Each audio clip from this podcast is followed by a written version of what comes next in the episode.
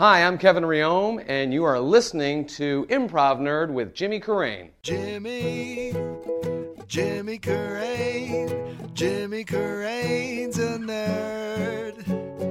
Jimmy Carrane's an improv nerd. Jimmy Carrane's a nerd. Oh, Hey everybody, this is Jimmy Carrane, and you're listening to another episode of Improv Nerd, sponsored by the good people at Pan Theater in Oakland. Now, if you're in the San Francisco Bay Area and you're looking to get your improv fix in, you gotta check out Pan Theater's Improv Dojo drop-in class. It is fun. It is a great chance to learn and laugh and play. And also be sure to check out Pan Theater's quarterly audition for house teams. Awkward Face, Liquid Mind, and Sunday Brunch. All you have to do is go to their website, pantheater.com, for details. Now, Pan Theater has been bringing improv goodness to the San Francisco Bay Area since February of 2002. That's over a decade of giving you great improv instruction and improv shows. All you need to do is go to pantheater.com for current shows and class schedules. But wait, there's even more. Pan Theater offers master level improv workshops with leading guest instructors, including me, Jimmy Carrane, the host of the Improv Nerd. Now, if you want to check out that, who's coming into town to teach these workshops, all you need to do is go to pantheater.com for upcoming master level workshops. You are really going to love this episode. Our guest today is master teacher and improviser Kevin Reome. Now, Kevin teaches at the Second City Training Center here in Chicago, and we talked to Kevin about uh, how he started in improvisation and how improvisation is not a straight line, and how he quit and moved back home with his parents, and uh, how insurance actually got him back into the game. We talked to him about the IO Chicago, and when he was starting out there, he worked with two people, Amy Poehler and Tina Fey, who've gone on to be Amy Poehler and Tina Fey. We also talked to him about what he loves so much about teaching improvisation. You are going to love, love, love this episode. Before we get to the interview with Kevin, I just want to say this. Um, if you've been listening to this podcast, you know that my wife Lauren and I have been trying to get pregnant. And we are now taking a two month sabbatical because um, the last couple weeks she's gotten a cyst on her thyroid. So uh, she's going to get it checked out Monday. I have to say, I'm a little scared about it. And the, the thing is, don't go on the internet. If you have anything, don't go on the internet before you go to the doctor because she comes back and she says, I have a 14% chance of getting cancer. So I, I don't need to, need to hear that because I worry enough in my life. So um, I don't know if you know this or not, but I'm going to share it with you anyways. Um, when we went to the fertility doctor like six months ago, eight months ago, probably over, over a year ago, uh, my, my, sperm, the size of my sperm was off. My swimming rate was really good. The motility rate was okay, but it was the shape that was off. So what I had to do is I had to stop uh, putting the computer on my lap, sitting in hot seats in cars, the heated seats, taking a shower, all of that stuff. And the hardest thing is the sauna. I, when I go to the health club, I cannot sit in the sauna. Well, it's gotten really cold here in Chicago, and I figure we're on a two month sabbatical. So yesterday, when I was at the health club, and I actually worked out, I just didn't go into the sauna, which is what I usually do. I went and I sat in the sauna for 20 minutes, and I feel shame because I haven't told her yet. I'm kind of holding on to that secret. So I just wanted to share it with you. Um, so that's it. I, I think I'm, I'm pretty clean. Uh, let's go. Here it is, the Kevin Reome episode. You are going to love it. Jimmy's a nerd, he's a nerd. Oh yeah. Jimmy's a nerd, he's a nerd. So you're backstage and you're like, I'm nervous, I'm going to go out the back door. Are you nervous? A little bit. What are you nervous about? I don't know. I don't know. I, I uh, you know, I invent uh, things to be nervous about. What are you inventing right now? Like, what's the Uh, worst scenario? That that I, you know, um, you know, one time I was in a speech class and I skipped one of my cards in, in college, and then everything I said didn't make sense, and then I stopped, and all I could see in my brain was white. I could feel my pulse come up through my throat. I don't know, something like that. Like if I just like stop and I go like, you know, there's that one time, and then I forget what I was going to say, and then I just sit here. Have you like planned out like a lot of times when I do stuff like I plan out it's going to go a certain way and I'm, I want to say this and we, you know we had a very lengthy pre-interview. Do you have a lot of that going in your head? Um, A little bit, a little bit. You know, I, there's part of me that w- wants to make sure we steer the ship away from boring stuff. Okay. You know, Why don't you I- leave I that up to me? Okay, all right. Okay. okay. So you grew up in Michigan. Yeah. Okay, and you dabbled a little bit in theater, but but not really. Not right? really. No. Uh, you were in the chorus of Hello Dolly. Yes. Uh, then your junior year in college, you you win free tickets to see the Cubs play. Yes. You, it's box tops. Box tops, free tickets uh, to come and, and see the Cubs, and uh, and then I saw Second City on that same weekend, just because I didn't. I heard that I was supposed to. I knew nothing about it. It's hilarious. Okay, so then I I went and sat right up in the front. You know. Um, Did you think people were going to like heckle you? I thought, yeah, I thought, oh, we're in trouble. We're right on the, st- you know how you sit kind of sideways, stage is right there, and uh, I thought they were gonna get us, and um, and it was, uh, you know, it certainly wasn't that, and it was Steve Carell and um, Rubano, John John Rubano, John yeah. Rubano, and uh, and I was just blown away. Had no idea. They did like an improvised song or something. The improvised song, yeah, you know, they get a couple ideas out of the uh, out of the audience, and then do an improvised song. I'd never seen that in my life, and um, and you know, and that's the thing is like the suggestion uh, is used in the song. Oh my gosh, they are improvising this. I know it seems ridiculous, but like that's why we ask for suggestions to some extent, I mean, to keep it fresh, but also to prove that this is not scripted. Uh, and and they did it so beautifully. I was just like, this is unbelievable. And you have a thought why it's going down, why you're watching this. What, what is going on in your head after the show? Uh, I, I think at that point, I was still in college, um, but at that point I thought like, gosh, I want to do that, but immediately came up with all the reasons why I can't, uh, you know, and just like real reasons like, oh, I'm not here, I'm not in Chicago, I'm, uh, I, there are no classes. These guys are just gifted, talented, and went through college doing this, and I'm ready to graduate with uh, an English major and a, a uh, with a secondary ed emphasis and, and all that. So I just thought like, oh, well, this, I can't do it. No, it stinks, you know, and and then that's that. And then after college, you move here to Chicago. Right. And you started taking classes at the Second City, the A through E program, which Right. is like the beginning improv program. Yeah, And one of your teachers was a teacher that I had that I learned a lot from was Martin de Maat. yeah, Just an amazing teacher. Yeah. And he said something that I never picked up in my teaching nor in my life. And he said, repress your negativity. And I wish I would have heard that. I'm sure he said it like a hundred times, and I was it just went over my head. because head. you weren't repressing hard enough. No, I wasn't repressed. I was you're fostering. You're fostering negativity. Yes, I was, fo- and I still am, Kevin, and I'm doing a damn good job of it. Um, what did he mean by that? I wish I would have listened. Yeah, you know, and uh, it, it, to me, it was um, it would repress your negativity. The voices in your head that tell you all the things you can't do, or uh, you know, I'm not tall enough, I'm not good looking enough, I'm not smart enough, I'm not funny enough. All those voices of doubt, and I kind of think that that is your path to becoming a better improviser. Is when you are in control of the voices, you can push them aside and because what they are is noise. When you're trying to improvise, and you're trying to create, uh, when you're a younger, nervous improviser, you've got this noise in your head that is in the way of you getting to the good stuff that you know you can get to. That when you're just sitting having a beer with your friend, you're like, oh my God, I'm the funniest guy in the world. But when you get up on a stage, you're like, I, uh, purple, you know? And, uh, um, How do you do that? How does Kevin repress the negativity? by aging. I, I, I just think that like as I get older, I just care less and less uh, about those voices. Those voices come calling. What do some of your voices say, say? What do come, some of your voices say? "Oh, that was dumb. Don't say that. Why? you- Oh my God, everyone's looking at you."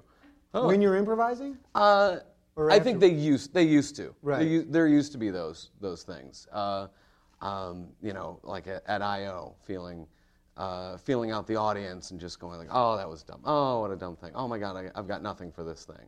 And you know, that's the whole. That's the other thing is being comfortable, not knowing, being comfortable with nothing. That's hard.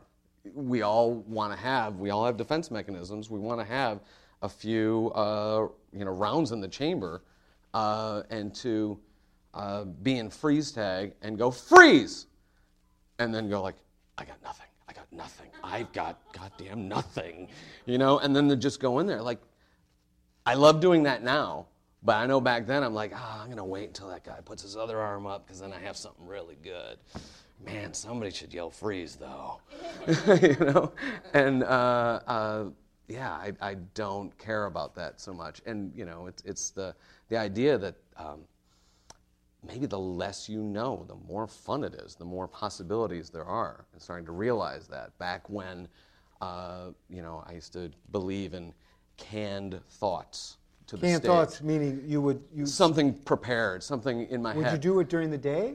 No, no, no. I, I, uh, I think that was my perception. Canned thoughts. I thought that other people were, you know, you know, boom, boom, boom, bring up this brilliant idea and then get it on the stage. I'm like, oh, why can't I do that?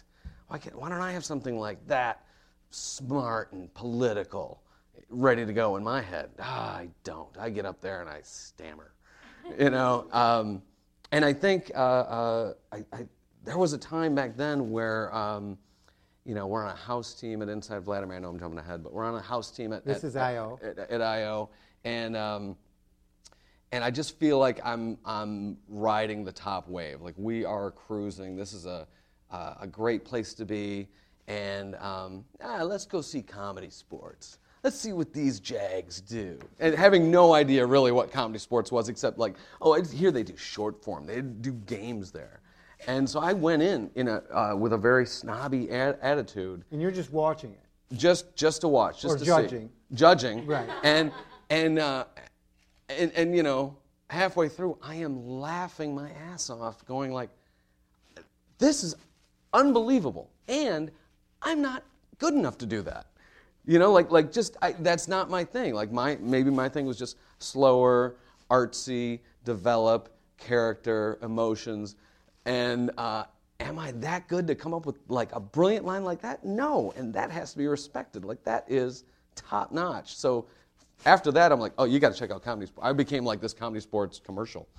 you know, got to check out comedy So- sports. So good. Um, you're at the A through E program, Mm-hmm. and then uh, Tina Fey is in your level C class, right? Right, level A class. She's, you That's start where with we Tina started. Fey. Yeah. What was Tina Fey like back then? Uh, she would, you know, she was caustic. She would, uh, she would do the little whispers about other people, you know, to me, and um, and that was fun. And she, I think she still does this, where she uh, mouths words across a room so you can get it. Like I, uh, uh, I introduced her to a friend of mine, and she didn't like that friend, and she goes like, I was like, why would you say that she's right there? Oh God, you know, like uh, she was very, uh, very judgmental. But uh, it, at the time, it was good to be on that side of the fence with her, uh, making fun of all the other, you know, terrible people. But um, so yeah, she was a she was a little catty that way, and I, I uh, um, and that's maybe what made her fun. You know, I had talked to a friend of uh, who who also was uh, around the same time, and he said n- everyone knew Tina was very talented. She was a good writer and, and she was a good performer, but n- no one thought she was. I mean, because she, she was she looked much different than she does today. Yeah. That she wasn't more. Uh, she wasn't going to. She wasn't going to be more on camera. She, everyone knew she was going to be a great writer and a great Right. behind the scenes person. Did you have that same feeling? I yeah, I don't know. Uh, I I don't know if I thought of it that way. Um, I don't know if I thought of it that far ahead. You know, I I don't know if I I thought so far to say like she's so good she's going to make it here and there. I um, maybe sometimes you get you know you get too close to somebody and you just go like I don't know they're just always going to be here, uh, and then suddenly you go like oh my gosh SNL hired her that's awesome. Um, But you were also inside Vladimir. Also had Amy Poehler. yeah. You know, and what what was she like? Uh, absolutely uh, real. Real in that uh, she would, um, and, and I, I think she is very unchanged. I think she is the same. Um, uh, she likes to just uh, speak her mind. You know, where where uh, Tina might you know whisper something, Amy will say it. Uh, um, and um, There was a story you were telling me about driving in the car once with her, and you were listening to some music. right, well, it was right here. So across the street is um, that lacrosse shop, and that used to be IO. That used to be Improv Olympic Belmont. They had that space, and they also had the Wrigley side on uh, on Clark in, in Wrigleyville. Uh, but it was there that I took a lot of. I took my classes with Del there. I took my classes with Besser and Anna McKay and, and Charna. And I remember pulling into that little parking lot with my car, blaring um, Def Leppard, and and I kind of thought like I'm nailing it. Like this is. I mean, it was like old Def Leppard. It was not in at the time, but I still thought like, yeah, man, Def Leppard. And and I get out and she goes, Reome, are you listening to Def Leppard? He's listening to Def Leppard, and just freaking let me have it. And I'm like, oh. And she so she would do that every once in a while. I remember like writing notes. I was in a class and I was writing notes. And she goes, Oh my God, look at Reome. Look at he he makes mistakes and scribbles it out. I'm like, everybody doesn't make mistakes when they write. I, I make mistakes like every other word. Um, but so yeah, she would she would tear into And then you. you guys would go to the movies every once in a while, and that was always a surprise. right? Yeah, she would do a. Um, uh, maybe this happens. You probably have a friend who does this, where you make plans to go do something, and then you show up to go do it, and they brought a friend, and you just go like, okay, you know, I, I know this wasn't a date. This wasn't a date, but like, who's that dude? like, my whole dynamic has changed. Like you said, like you know, sometimes you plan, you, know, uh, maybe planning an interview is different, but when you're planning to see somebody, let's say you walk, you know, five blocks to go meet your buddy, and you're probably in your, I know I am, in my head going like, well, what are you going to talk about? Oh, I'll ask him how Thanksgiving was, you know. oh, you start like thinking, what, what, uh, what do I have to tell him? Oh, I, you know, I went uh, here, I went to Iowa. I should tell him about that. Right, so you know you get your, yourself prepared for just one-on-one Poehler, and then you get some jag there too, and you go like, uh, I guess I'll just sit here and not talk. And then she would say to you, "Give me a call at the end," right? That was yeah. So that was the. Uh, uh, I wonder if she still does that. I don't know if she still does it, but there are those friends who need to bridge the gap between now and the next time. They can't. They cannot live with goodbye, and just like floating into the darkness. They need. They need like. Um, uh, so you know, I'll see you next Tuesday at rehearsal or whatever. Or um, when there isn't anything like that, Poehler would say, uh, "So uh, you know, call me tomorrow." And I go like, okay. and then like one time I did. And she's like, so what's up? What do you, what do you need? I'm like, I don't know. I'm calling you. I- There's nothing to talk about. I have no news. So I'll let you go. And then, I, and then she, I mean, and that wasn't the last time she'd say, call me tomorrow, but I never did. You could learn, You learned learn- your I learned my lesson. that There's Now, nothing to talk about. I, I, I am totally obsessed with people's success and people's fame, and and Ah, my wife ta- kills me. I want to talk about this with Do you. Do you? Yeah. What do you want to talk about? Uh, uh, first of all, first of all, I um, a couple years ago you did Razowsky's podcast, Yes. and I um, I was training for the Shamrock Shuffle, which is an 8K. It's five miles. Okay. Um, I listened to that podcast, you and and Dave, R- yeah. Dave talking, so running and just listening to that, and it was just such a fun power struggle of uh, of like uh, Dave is all positive, yay, yay, rah, rah, Jimmy, Yeah. and you're like, no, Jimmy, no, no, Jimmy, yes, Jimmy, no, right, and and uh, uh, you know. Uh, uh, he's just so on your side, and he just kept saying, "You are Jimmy fucking Carrane." Right. And and and actually, you know, there's there's a little there's a little bit of of uh, that in me. The Eeyore, I you know, is in there as well. Shortly after that, he asked me to do his podcast, and I almost said no. I almost said no because I'm like, wait, wait, wait, wait, wait. Uh, uh, uh, Stephen Colbert, Brian Stack, Jimmy Carrane, Susan Messing. Me? I cannot bear to see my name on that iTunes list. And uh, but then then the other then actually the Razowsky side of me said like, no, you're doing it. Who cares? Um, but I, you talked about it then about the about the hierarchy, about about the people making it uh, you know, uh, um, uh, above you or doing better than you, and uh, and I, I just think it's an interesting thing. I think I think I mean, like, like, and I don't know if I, have said this on this podcast. Like Tina's success. I mean, I'm better with it, but I am jealous of a lot of people's success. Like her success. You know, I had a roommate, Dave Koechner. You know, Yeah. I was suc jealous of his success. Yeah. Um, it's very hard to be comfortable where th- where I'm at. You know. Yeah. Do you ever feel that? Uh, I maybe I used to a little bit, but I think there is. Um, I think we all know, as improvisers, I think we all know where we are on this hierarchy, to some extent, and and I'm I I think I think I'm okay with it because I Where can. are I, you on it in your head? Uh, I'm I'm several notches below you, if that makes you feel better. Okay. I am. Okay. There's no question. Um, I'm, you know, I'm on the level where, uh, you know, it'd be great if uh, uh, somebody invited me to do Armando. I'm not on that level. I'm not in that club. You know. Uh, um, and I don't know if that's a political thing. I don't. I don't actually think it is. I think it's like you got to be that good. And sometimes I'm that good, or maybe I'm not that visible. But um, uh, yeah, I think there's definitely. Uh, you're definitely above me and the Messings and, the, and anyone who's doing Armando is is.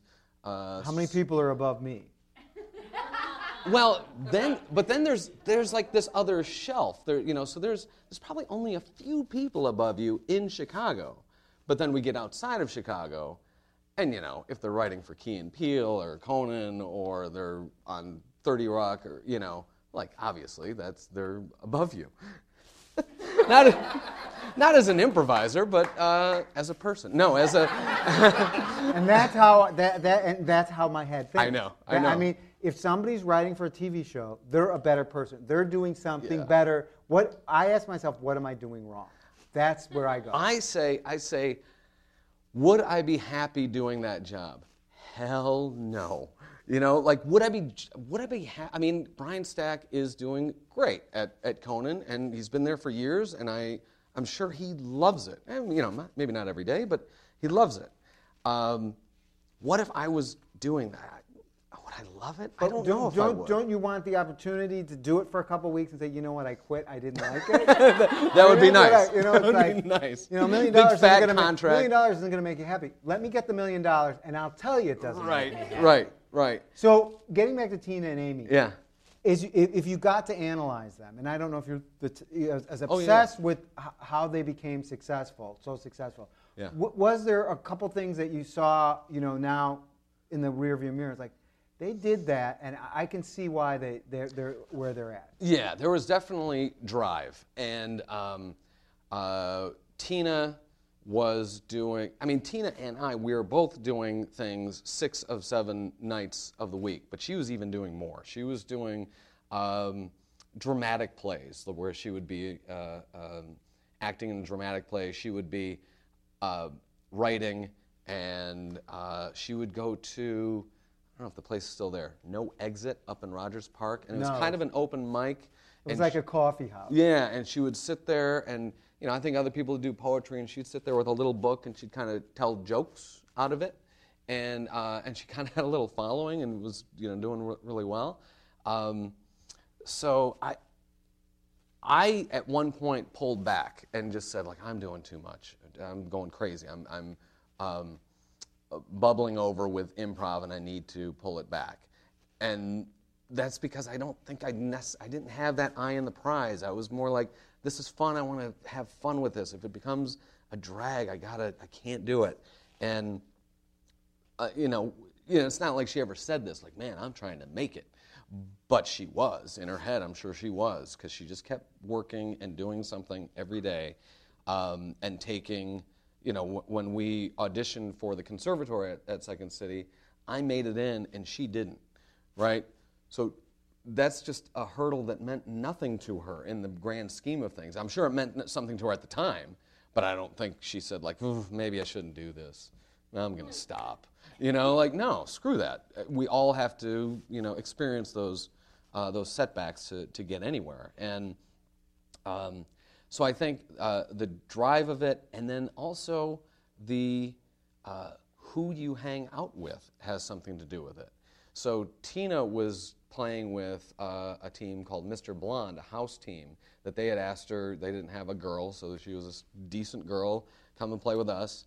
And anytime she would come back from rehearsing with them or doing a show with them, she was that much better. You'd see different moves. Amy was doing the same thing. That's why I, I, kind of can point my finger at, like, I think there's something to this. Amy was uh, hanging out, you know, she was dating Matt Besser at the time and then um, doing stuff with the family and actually then UCB. And, um, and she'd come back, and you know, there, there, I do remember being on stage one time going, like, oh my God, these girls are insane. Like, they're so good. I, where'd they come up with that? Um, and it, it almost sucks as an improviser to go like, where? I don't know where she came up with that. Uh, you know, like, uh, uh, like I, almost like I, I, you know, had never done improv before. Um, so I, I think I think that stuff rubs off. So if, if there's a lesson to learn, try to improvise with people who you know are better than you. you know, because uh, um, uh, Peter Peter Gwinn was on our team. Who got an Emmy for writing for many seasons on the Colbert Report. Right, right. So way before that, and I think he might have been in the TourCo at Second City at the time, but he was playing on our team, and he'd rehearse with us, and that's I I just would watch him because he he you know had uh, the right moves, and I was trying to like oh that oh that, um, so that's helpful. So you didn't get into, you got into the conservatory. Tina didn't. Mm-hmm. But, but by the time you were ready to do, uh, it's a five level program, you decide at level four you're going to quit. Yeah, yeah. That that I think that was actually exactly where I felt like um, I had too much uh, improv. So I thought like I'll I'll take this uh, term off and I'll come back. And of course I never did. So I never did finish the conservatory. I got to level four. I never did the level five show, which now is called level six. And now you're teaching there. Yeah, yeah.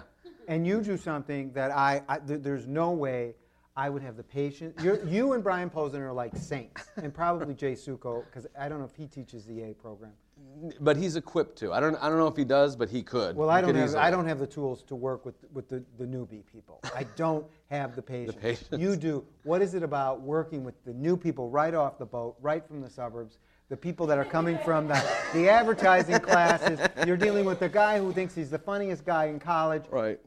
How do you do it? What do you like about it? I I love uh, I- love trying to hook them, trying to get them interested in my thing. I mean, i you know, it's I don't know, it's maybe like being one of those tour guides at a university. Everyone's checking out your university, and you're like, and here's our student center. But like, no, here's our student center. It's awesome. You know, I want you to go here. Uh, and I I feel like uh, I've got this one class. I've got these uh, this two and a half hours for this level A class to make sure. Let's see how many people I can get to come back next week and and continue to uh, stay with it. Um, And what's your secret to hook them? I uh, I I make sure that we're not. It doesn't seem like we're doing anything. It seems like we're just playing. That we haven't started yet. You know that that we are uh, uh, just doing these exercises and games, and that they lose themselves in that and realize an hour and a half has gone by and like, why, what, what was I nervous about? I don't know. Um, have you ever done? You ever done a, like a, a TV interview or a, a on-camera interview? I, I did. I did once, and I realized that um, uh, she, yeah, it was Marianne Ahern of NBC5, and she was interviewing me about the Rom Zombie show I did a couple years ago. But I sat in the chair. She's like, "Hey, how are you? Like, when did you start doing this show?" I'm like, "Oh, you know, I was thinking about it about a year ago." And I was like halfway through the interview when I realized the interview had started. You know what I'm talking about? Like, she just caught me off guard and just started talking to me. And I thought we were just, you know, shooting the breeze. And I look over at the camera guy. I'm like, oh, we're on. This is all like, whoa, my God, what if I said something crazy during that time? Uh, but, uh, but that's what I, I feel is, is to, to uh, kind of lull them into play and, um, and then kind of go, you know, backwards and say, like, hey, we did that because this re- uh, relates to doing an improv scene. That's what we do here at Second City. We do uh, we do improv to generate material, but you got to be able to do that improv scene. You have to do that two-person scene uh, successfully for that to be effective. Um, so, uh, but just you know, when when uh, level A is a, about uh, breaking down inhibitions and ensemble, it, it becomes easy. It, be, certainly becomes easier for them because they are out there with their friends and these. And that's the other thing. Can I make this uh, complete disparate group be pals by the end? And yes, I know, you know, 80% of them are white males in their 20s, but uh, from Leo Burnett. But um, uh, uh, uh, I used to teach the drop-in class, and so you get all kinds of just everybody. And um, and yeah, can I make them one cohesive group in two hours? That's my goal. And so your goal isn't to get them on Saturday Night Live, or what is your goal? My goal is, is so they uh, uh, they can have fun with it. So I- you know, it's almost like it sounds so cheesy to just say like I want them to have fun. Just want just have fun. But I, I tend to think having fun doing improv answers a bunch of other things, takes care of other things. Because What are they? I, I, I- I think it is, uh, uh, for some people, it's just uh, uh, um, assertiveness, you know, being part of uh, this group, being able to uh, speak extemporaneously.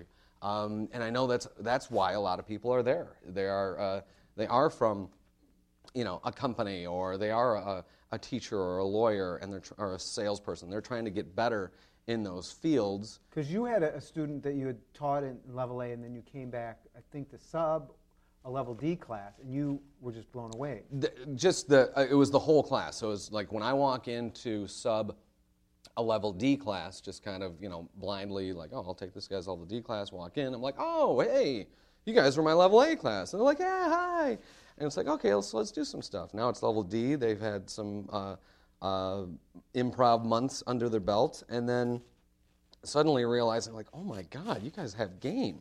Like all the you know weird jitters of of early on are gone. And I mean, and I know this sounds like like I'm shocked about it, but I was. I shouldn't be because that's what we're there to do. You know, it's an improv school. You're supposed to get better. But uh, I was just like, wow, it works. What we do makes a difference. And and you know, to some to some extent, I think it is reps. I think there's a Malcolm Gladwell part of it of just The 10,000 yeah, just getting up in front of people on a regular basis. But uh, you know, there are certainly things that are that we teach that are, they can then apply and they can learn from. And I, there was one guy who I had in level A, and he wrote me a, a letter in or a letter, yeah, wrote a handwritten letter, put it in the mailbox. Uh, no, uh, uh, he wrote me an email and said that he uh, um, a note that I had given in the level A, he's kept as his mantra. What was And that note? It was uh, be the guy that everyone else wants to play with right? That that uh, like when when you step up, like oh, I need two uh, two volunteers, please, and you know he steps up, that everyone else goes, oh, I want to be out there with him. Why? Because this guy gives you everything. He makes your idea look awesome. He's fun.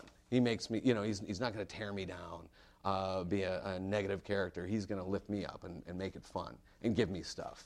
How do you how do you become that person? What are those important qualities Well, you know.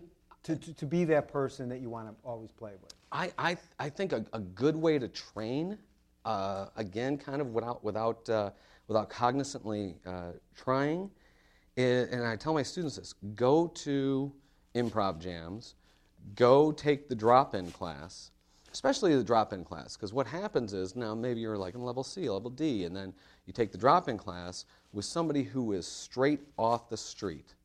And I think, unless you're a jerk, your natural instincts kick in. Oh, this person's brand new. I need to help that person. I need to make this person successful. I need to give this person the world. Um, we did a show uh, last night, and there was uh, Robin was was in it, uh, where there were four teachers, and uh, each teacher asked a student, and then they had a, a, a drawing so somebody could join us on stage from the audience. Um, I think that makes all of the uh, more seasoned improvisers play better. You know, there's there's no pimping. There's no like, oh, I know that you know you have a tough time doing a Russian accent, so I'm gonna make you do one. So it'll you'll look like an idiot and it'll be funny. No, like we're here to make them uh, look good, support them, and make it easy. And then you start to realize that's how I'm supposed to always play. right? And when you take care of that, uh, uh, I think you start. I think you start to learn. I think you start to be that guy that everyone wants to play with. Great. So I want to try that. I want to be the guy everybody wants to play with. Yeah. So we're going to do it because we're going to improvise now. Excellent. We're going to take a suggestion. So, is, what would you suggest for me? Because I don't think we've ever improvised together. No. uh-uh. I want to be the guy that everybody wants to play with. What, what, give me one or two qualities I need to have in this scene. Uh, I, I think um, happiness, positivity. Okay, I'm going to write that down. yeah, I know.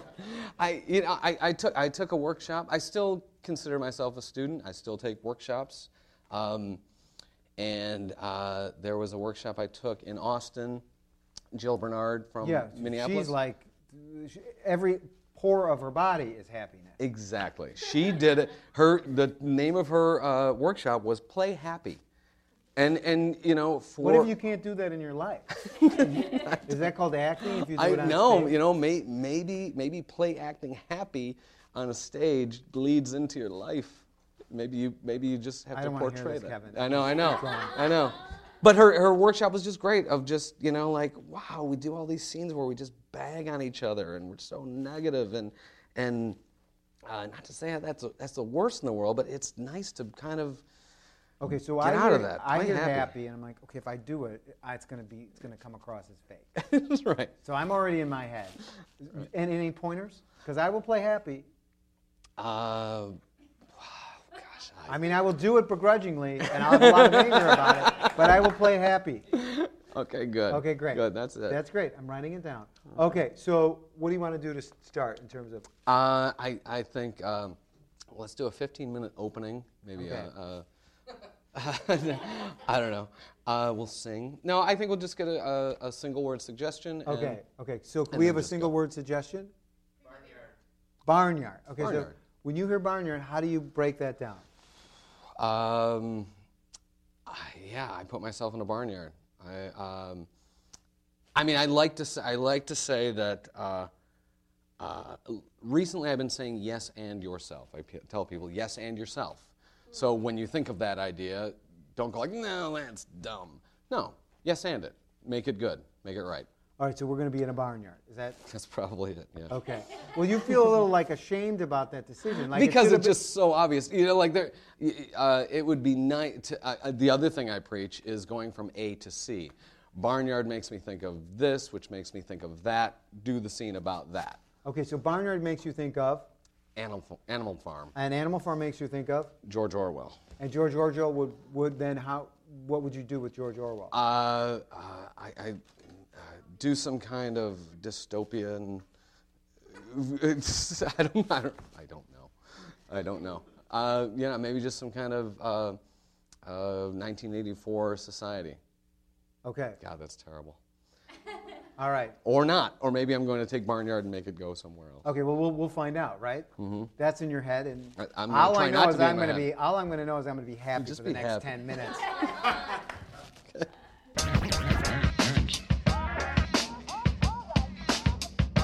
Casey, I, I got all the hay packed up on the on, on, in the truck.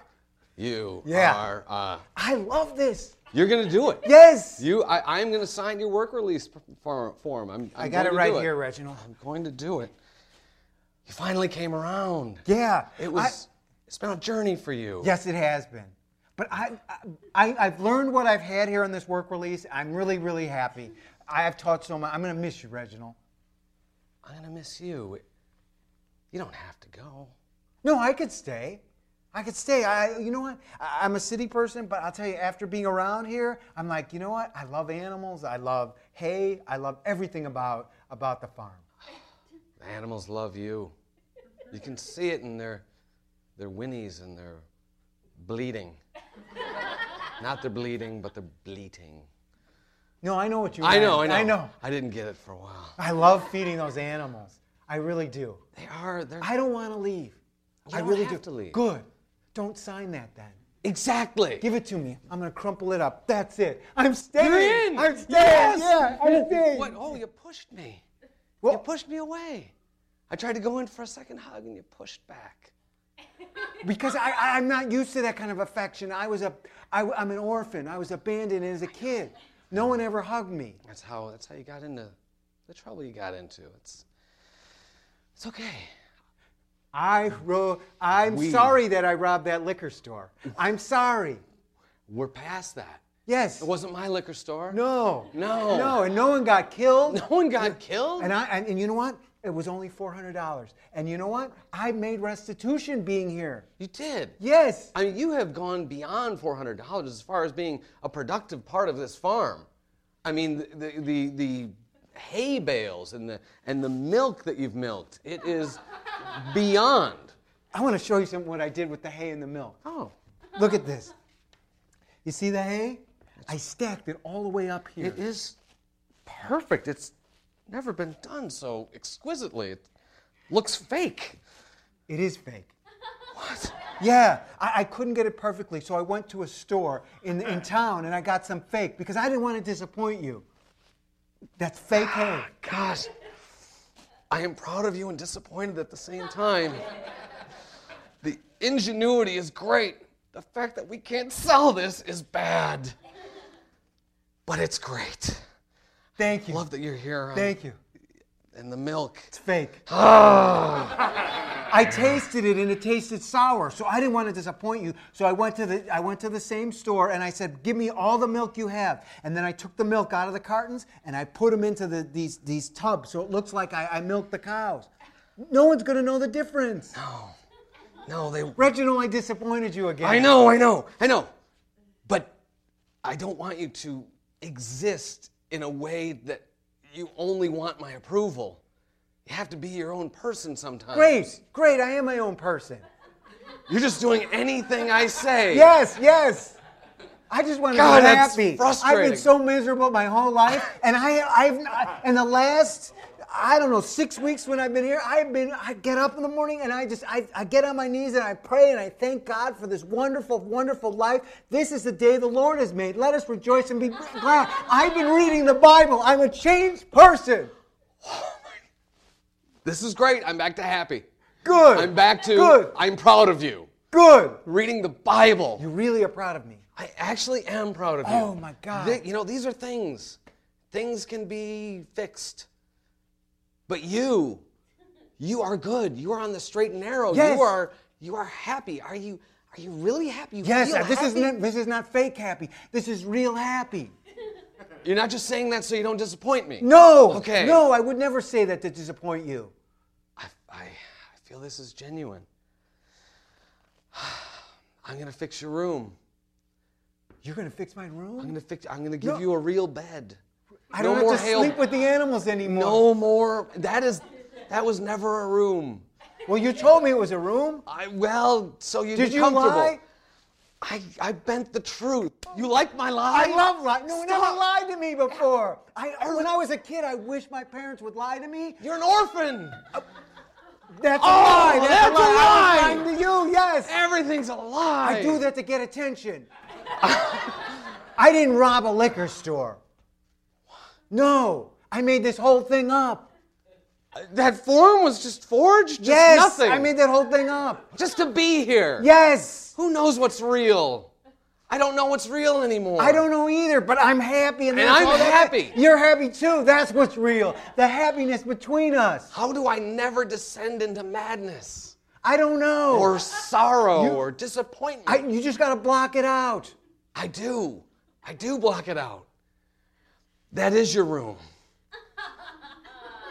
The other room was a lie.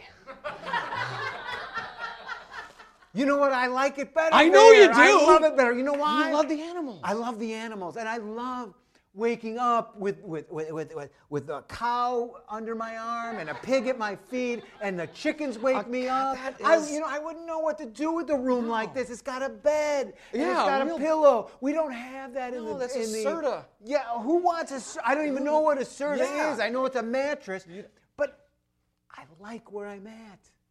wow, it's good to know that you like where you're at and to know where you are and to be comfortable with that. Yeah, It's a life lesson. it is. I didn't think I would ever do No. this. I, I used to want to be, you know, like the other dairy farmers. You know, I wanted to have the, uh, the big cartons and the Oh. the, the major Oh, retailers. That's a waste of time. I know, I- you're comparing yourself to each other. You, that's you're never going to win that way. no, you know when it changed? When I called myself an artisan. You are. You I'm an are artisan. totally an artisan. Once you make small batches, you're an artisan. You were a total artisan. Right. I can underachieve and continue to be an artisan. Yes. I'm so is a glad that, that I, I made this whole thing up. So I Yeah, could come I- up so here and do this, this, this work release thing. Here's the thing you're very convincing. You're very Really? believable. Yes. No one's ever said that to I me. know, you know- no one's ever said that. You know, uh, Judy Higgins, she runs the Oh, community theater. I know, Judy. You would be very good in Death of a Salesman. They're having you should say this. I've been working on it. The Really? monologue, yes.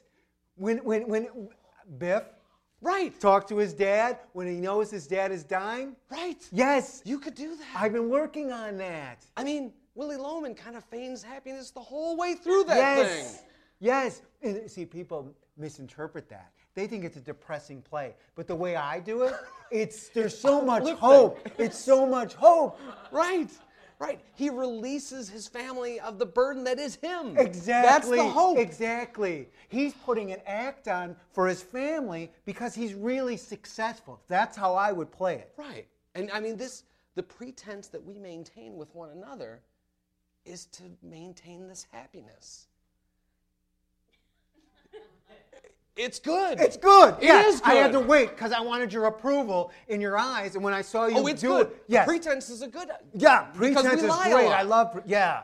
With lying. I'm not going to lie anymore. That's how I'm changing. Wow. That's it. I'm not going to lie. Because you know why? Because it's getting in the way of my happiness. And you know why I lied? to avoid disappointment. Yes. Wow. Wow. So now everything is 100% truth. I'm gonna from here on out, everything's 100% truth. That's a tough, tall order, my friend. Well, I'm willing to walk in those moccasins. I I cannot promise the same. nice. Uh, it, it just I, I feel that you have taxed yourself that you I'm now exhausted. you now have like two days of, of uh, sorrow and depression and and ne'er do wellness to, to spread on the community. That was like to- being on ecstasy for about it 10 was- you- minutes. it, gosh, but you're, you know, commitment. Commitment is huge, and your commitment to like, I'm gonna, and I, I but I would not, I, I wouldn't say that's out of your comfort zone. It's out of your comfort zone to maintain it that long and Right. just to continue go like whatever it is. I'm happy, happy, happy. Um, but you, you've played happy before. You've, you've Well, it never lasts that long. not that long. It never lasts that no, long. No, no. you find. And we, I, we all towards the end, I was looking at you, and I, I felt the scene was like, okay, I don't think we can go any farther. You know, Uh, we probably, if we went farther, we could have found it again. But it was like, I looked in your eyes, and I'm like, the, I just felt the energy had had was gone. Yeah. By the last. Yeah, and and um, yeah, it was it was unnatural. Right. It, and and uh, uh, and that's good. That was a good ex- experiment in um, things need to transform. Things need to change. Uh, and um, and if if it uh, if it goes into uh, sorrow or uh, uh, anger uh, or anything else, that is uh, that's welcome because we stay in that treadmill of happy too long. and I it, I think it gets boring. Yeah, I think it did. I, I, I though it was kind of fun. I, I wish I had transformed it. I wish I would have had made a choice to transform it. But I think. Well, it was an experiment, I think. I- Right. So, so. well, I, I we, do we feel learned from it. shame that I didn't transform it.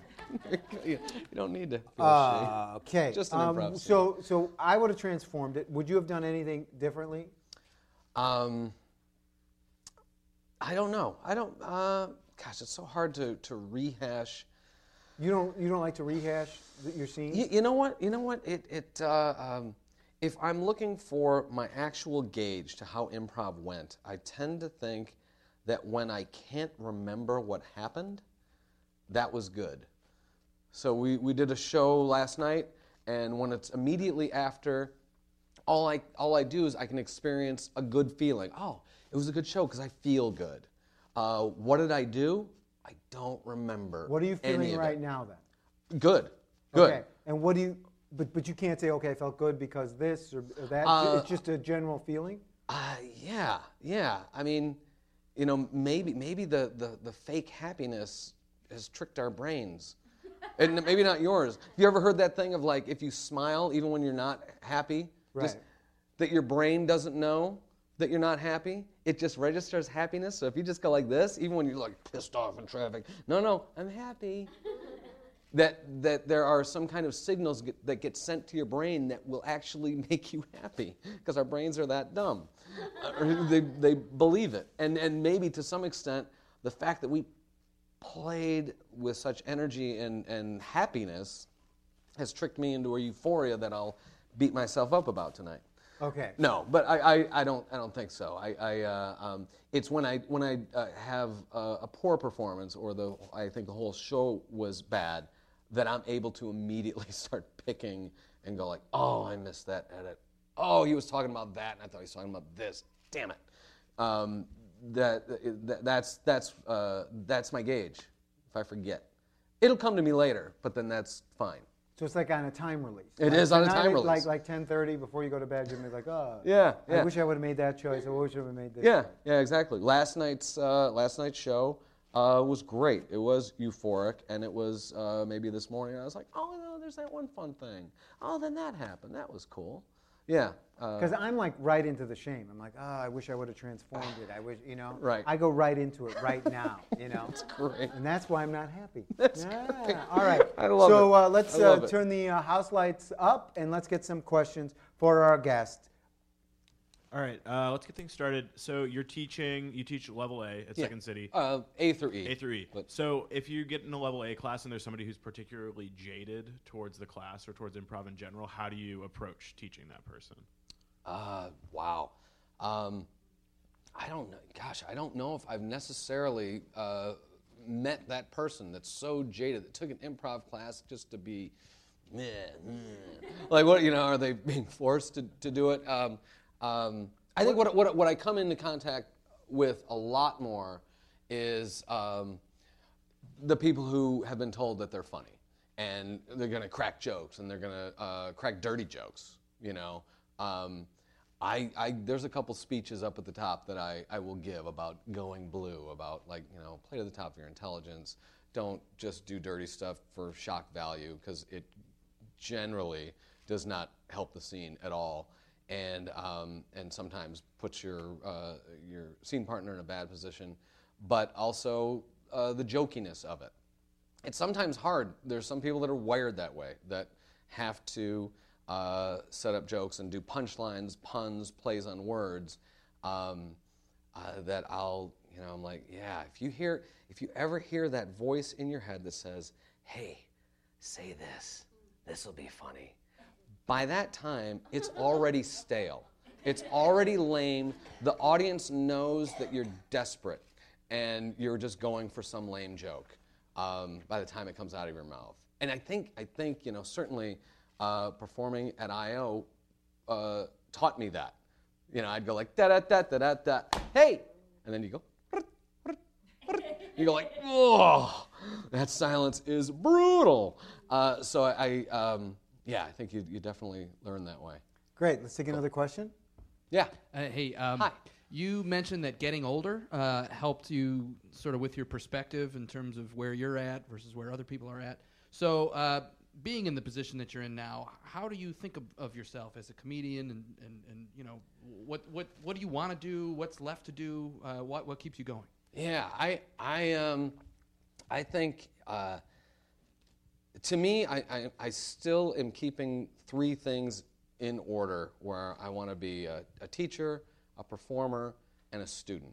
Like that little triangle makes all the other things um, stronger, and I think being a student is the tougher thing to maintain for, for me, but I, but I try to.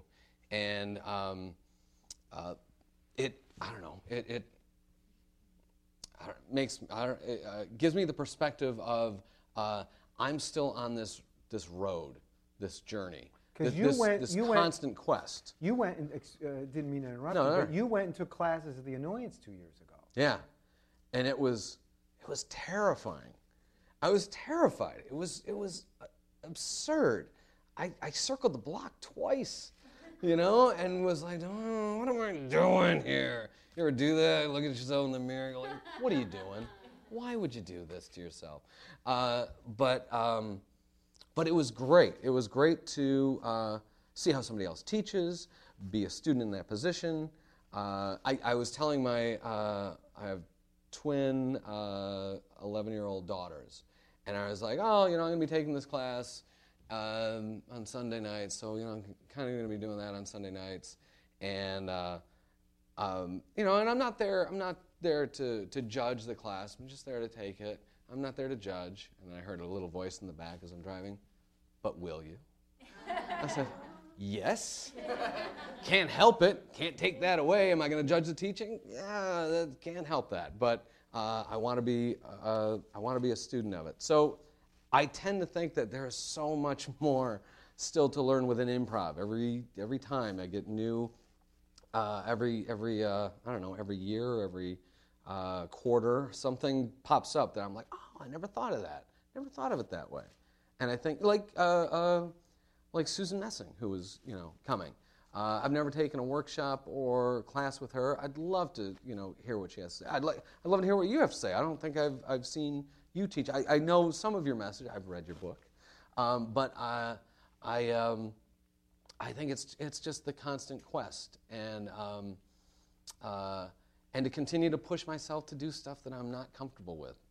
This whole show I have coming up, the Reome oh the Reome Awards of Chicago, to uh, benefit Alzheimer's research. So that's the other part of it. It, it is a benefit show, um, but it uh, uh, yeah I'm terrified of doing this thing, but. Um, you put enough cool people around you, like Jimmy has with his staff, and uh, all these cool people help you and tell you you can do it. And uh, so I can't wait for it. It'll be very Great. cool. Let's take another question. I've always wanted to be funny. Can you can a person learn to be funny? Can you teach somebody how to be funny? Uh, yes, I think. I think you can. Um, it is um, letting go of the idea of wanting to be funny. Uh, if you're in an improv scene, it's um, just being real and uh, allowing allowing some awkwardness, allowing some uh, doubt to happen, and sometimes just the natural reality of that stuff becomes funny. I think those were some of the first laughs I understood that I didn't have to work at to get at I.O., where I, I, I reacted to something, whatever it was, and I was off stage, and I said to something like, like, what, did I do something stupid? Did I say something stupid? Is my fly open? What the hell are they laughing at? It's like, no, because you reacted to that. I'm like, oh, you know, bing. Just uh, be real, be in the moment, um, and repress those ideas of, of uh, hey, here's a joke, say it. I, I know that it seems like terrible advice in a way, uh, but um, as it applies to improv, it's just to not try to be funny, and that's probably going to be funny. When people try and do dramatic improv, I say try. I mean, yes, there are dramatic moment, moments in dramatic improv, but there's stuff that you can't help. It will be funny, you know. Great. Another question, Tom. Hi. Um, my question was getting back to Martin de Maat for a second. Can you articulate what do you suppose? What did he mean when he told us to leave with a healthy ego? He would tell us this all the time in class, and I can never quite put a finger on it. What would you? be What would he say, on- Tom? to Leave, leave with a healthy ego. leave with a healthy ego. Yeah, I, I can never understand exactly what he meant by that. Maybe you can help me with that one. Yeah, I don't. I I I, I never heard him say that, so uh, this is new. But um, but I mean, he was just he was nur- nurturing. He was positive. He seemed like he. Uh, I mean, really, when you think about it, it seemed like he was more interested, maybe less interested in us being good improvisers, more interested in us feeling good about ourselves. It felt like. Uh, was it Stuart Smalley? You know, like you look in your look in the mirror and like yourself, and doggone it, people like me, and and uh, um, I just I just felt uh, uh, that is probably the opposite of, of what Jimmy does to some extent, what I do a little bit of, of you know, beating yourself up about uh, bad things. And what Rachel Mason says, uh, that happened, it's gone. It's, who cares about it? It- you know, it doesn't follow you around, it's done.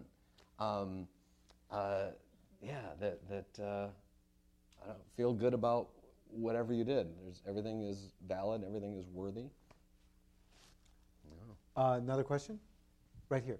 Yeah, First of all, I wanted to say if you haven't taken Jimmy's workshop, I highly recommend it. I may do it. Transforming, absolutely transforming. Awesome. Um, you know, you've talked about you've talked about scales. You've talked about who's higher than whom and what level, how to be successful. I haven't heard you talk about passion for the game, passion for this work, and I wonder where you think it stands.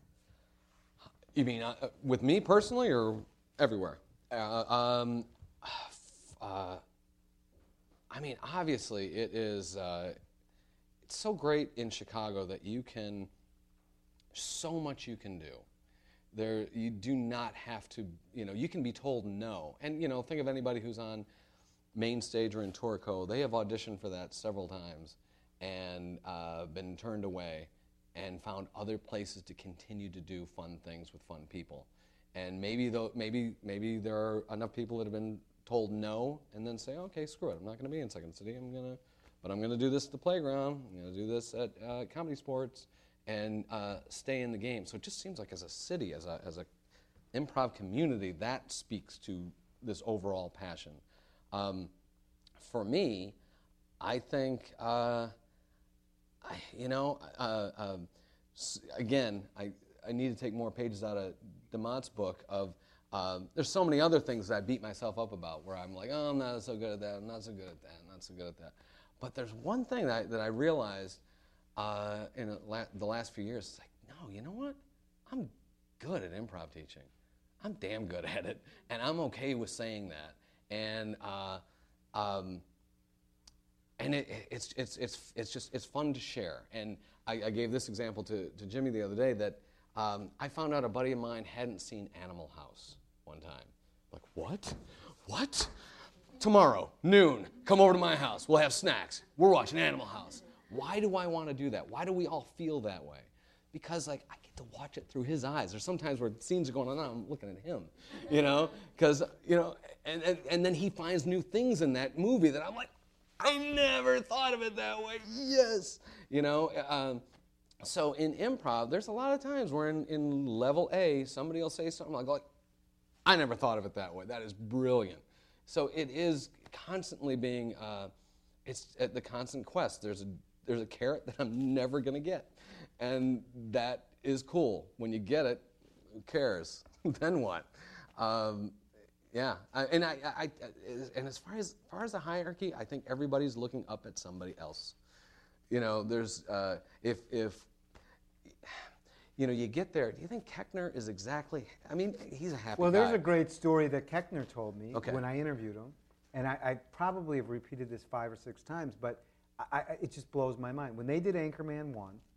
Uh, Dave would go home and uh, he would he would tell his wife, he's like, Carell's stealing the movie from me, uh, uh, Paul Rudd's stealing the movie from me, Will Ferrell's stealing the movie from me, and then like two weeks later, they're all in the trailer and they all confess to each other that they go home and tell their wives the same damn thing. Right. And and go to that episode. absolutely. I think it's the first one that we we aired with Koechner. There's two of them, but I was just like, to me, that was like, it was just amazing. It doesn't matter where you are. You're you're, you're in your head because the hierarchy is in your head. It's always it's always there. Right. We got to wrap this up. Cool. But Oh, before we go. I just want to ask you, uh, and I love to ask this: What's one piece of advice you'd give somebody starting out in improv today?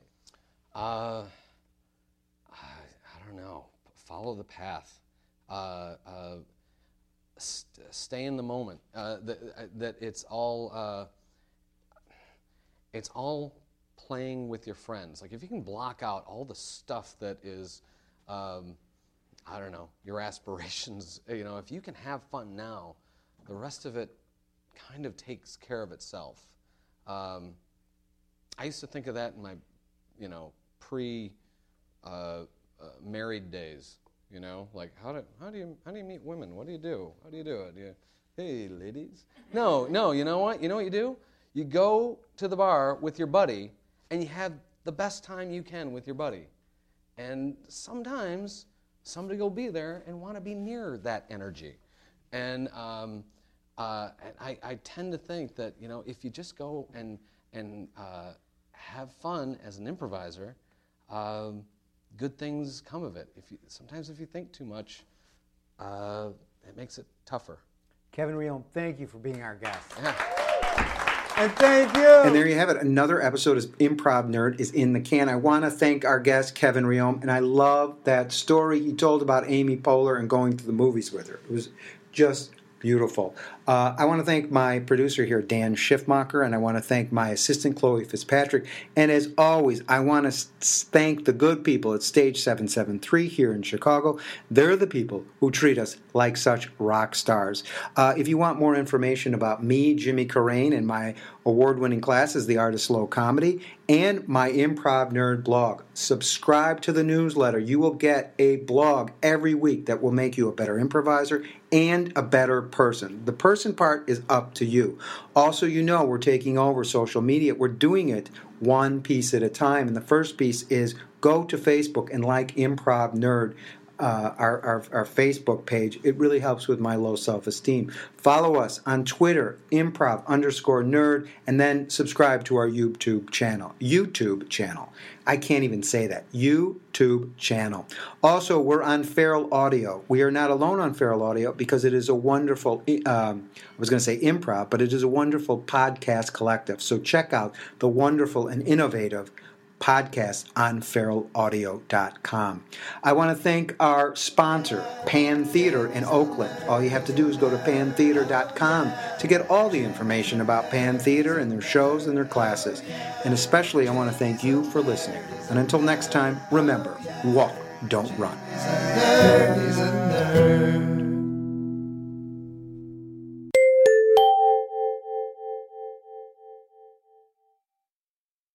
Hello, I'm Dave Ross. Hey, and I'm Hampton Yount. And we host Suicide Buddies on Starburns Audio. That's right. It's a podcast about suicide, but not to make light of it. We actually talk about suicidal thoughts, depression, kind of with a sense of levity that Dave and I have with each other. And he's my best friend. Come on. Yeah, we're buddies. Suicide Buddies.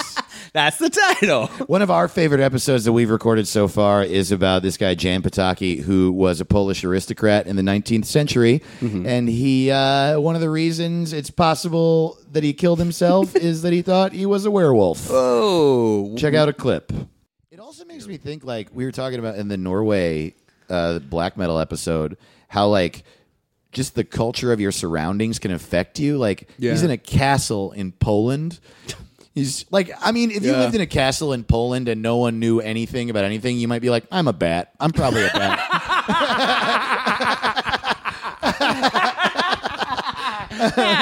That's like literally what happened to Batman.